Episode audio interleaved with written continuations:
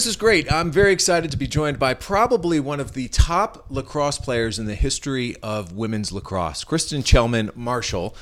And you around here in Westwood remember Kristen from the early 2000s when she was a part of the original state championship team for the Westwood Wolverines back in 2003. We're sitting in your mom's kitchen. Great to be with you. How you doing? I'm great. Thanks. Excited excited to be here and uh, relive some of those fun times. Amazing to think of where things have gone since. And I looked today before our conversation about the fact that okay, when was she here and when did she win the championship? And it was 2003, which was the first one. So it was like your first kiss. It was, hey, we did it. Can you take me back to that year? Because you never could have expected that this lacrosse program would become what it's become over the last 20 years. Yeah, it was it was an amazing time, and really across like all our Westwood sports at the time, we had a you know really good soccer program. Our basketball team was amazing, uh, won a couple state championships, and then you know it just like propelled us into the spring. And Leslie just did an awesome job of just like making us work hard and having us see that vision, and we uh, kind of just all buckled in and believed it, and it really like propelled us, propelled us, you know, into our careers in college and post college and and also just the program. I think it was like a huge Kickstarter for you know for what it's become. So yeah, it was great. No question about it. So for those who don't know, Kristen went on to Northwestern, and when she was there in Chicago, was named the Tewaaraton Award winner twice. Back to back years, as you were part of a team that won three straight national championships. So you had that foundation here in Westwood, and to be able to take that to the collegiate level and succeed in the way you did, did you have that confidence all the time that you knew that you'd probably be able to play at that high level? You know, I I didn't initially, um, but this the situations were kind of similar. Like they paralleled each other. Where in Westwood, you know, we were building, we were kind of young and just hungry, um, and it was a really similar situation when I got to Northwestern. We're kind of like unknown, um, and Kelly was kind of like Leslie, like just gave us confidence. Hey, you know, you you guys are great. Just do you and um, and uh, work hard. You know, it was all about like our work ethic and you know we just kind of grinded and i was definitely surprised at our how fast we we found success there um, but it, you know we just once we did i think we all found more and more confidence each day. So, so update me, just because yeah. I don't know. Forgive me for not knowing this, but was the 05 championship the first championship for Northwestern? It was. Yeah. That's insane. Think about it. You were part of the first championship of Westwood, and they've won 10 now since 2003. And how many championships has Northwestern won? If you don't know the I exact number, generally, I think it's seven. That's insane. yeah, yeah, yeah, it's pretty awesome. Um, pretty special. Yeah, that's crazy. So, what is it about Leslie Frank, who was the head coach here at, at Westwood for 18 years, won eight state championships, so involved with the Mass Elite program? What is it about her that was able to get a group of young girls together and get them focused to the point where they could compete at the highest level? I think it's um it's just like a, a relentless kind of like competitive mindset at least for me that i just synced well with that and it was just a daily goal of just working hard and working at our game and everyone just wanted to like play hard for her kind of like similar it really similar to my situation at northwestern like everyone wanted to play hard for kelly and you have that team buy-in and then it's a great culture and everyone's kind of on the same page so you graduate in 07. You play for the World Cup team in 2009, which wins. So you're on the national stage, the international stage. But since then, the explosion of women's lacrosse has really been astounding to me. You know, we have our eyes opened locally because BC has experienced some success here. So maybe we yeah. weren't paying attention to Northwestern back in the mid 2000s. Yeah. But you know, as BC makes a run to these consistent Final Fours, people have their eyes open. They know Sam Apuzzo, who won the Tewaaraton, and Kenzie Kent, who played both hockey and lacrosse, and then Charlotte North, who was an amazing athlete who won the Tewaaraton twice herself. Yeah. So what do you think about the general growth of the game and how it's really exploded? Uh, it's incredible, and it makes it makes me so happy because you know, when I was growing up, and for a long time, you'd ask, like, I'd go to camp and I'd ask kids, like, who's your favorite, you know, athlete, or, or, who's your favorite female athlete, and everyone would always say a soccer, like Mia Hamm, or like a soccer player, or a basketball player, like a not not a lacrosse player. And now it's flipped. Like everyone says Charlotte North or Kenzie Kent or you know Sam Apuzzo. Like you, they say lacrosse players, and to me, that's like the most telling thing that like our sport has has come and we still have we still have a ways to go to get to more of like an international recognition. I think that um, the Olympics will hopefully like really help that, but it's come so far and it makes me just so happy.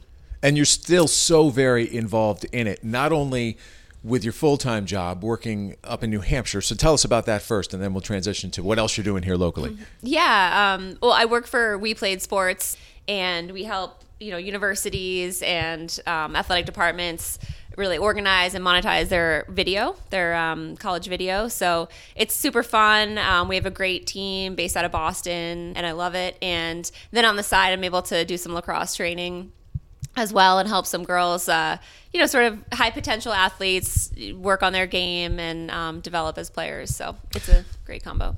I never played lacrosse. So I watch it and I'm so intrigued by it. What separates an average player from a great player?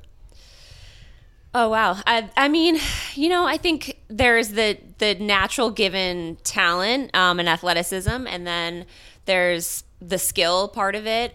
You know, there's the vision as well. So being able to just adjust, read defenses, you know, make plays. Lacrosse is an amazing sport, and I love it because there's so many elements of it that you can be good at, and you can find a role uh, which is kind of cool. There's people who are like great at the draw, you know, or like they're amazing defensive midfielders, things like that. So I love that part of the game where you can kind of find your specialty. But overall, you know, the best players just have elements of everything and speed and vision, like I said, vision and all the little things. So, as we're talking about how you're helping younger players as they evolve and really navigate this course towards a possible recruitment at a big school, how do people find you? either word of mouth or maybe Instagram. So I, I tend to, I actually started during COVID really. And I had, had been training some kids.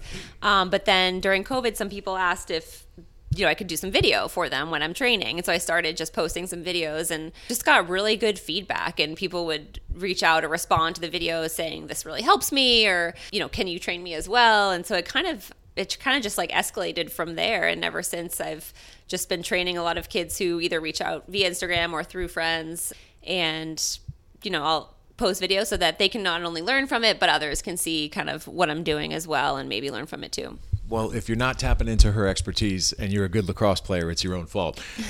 you saw the pictures that we're going to feature in the April issue of Westwood Living of the Westwood lacrosse team. Yeah. We really wanted to give them the credit they deserve. Get this, because the 2020 season was wiped out, there is nobody on this roster that's lost a high school lacrosse game. Wow. Can, can you imagine? Wow. Right, 49 straight wins. so when you come back and you see how dominant the program continues to be, what do you think of that?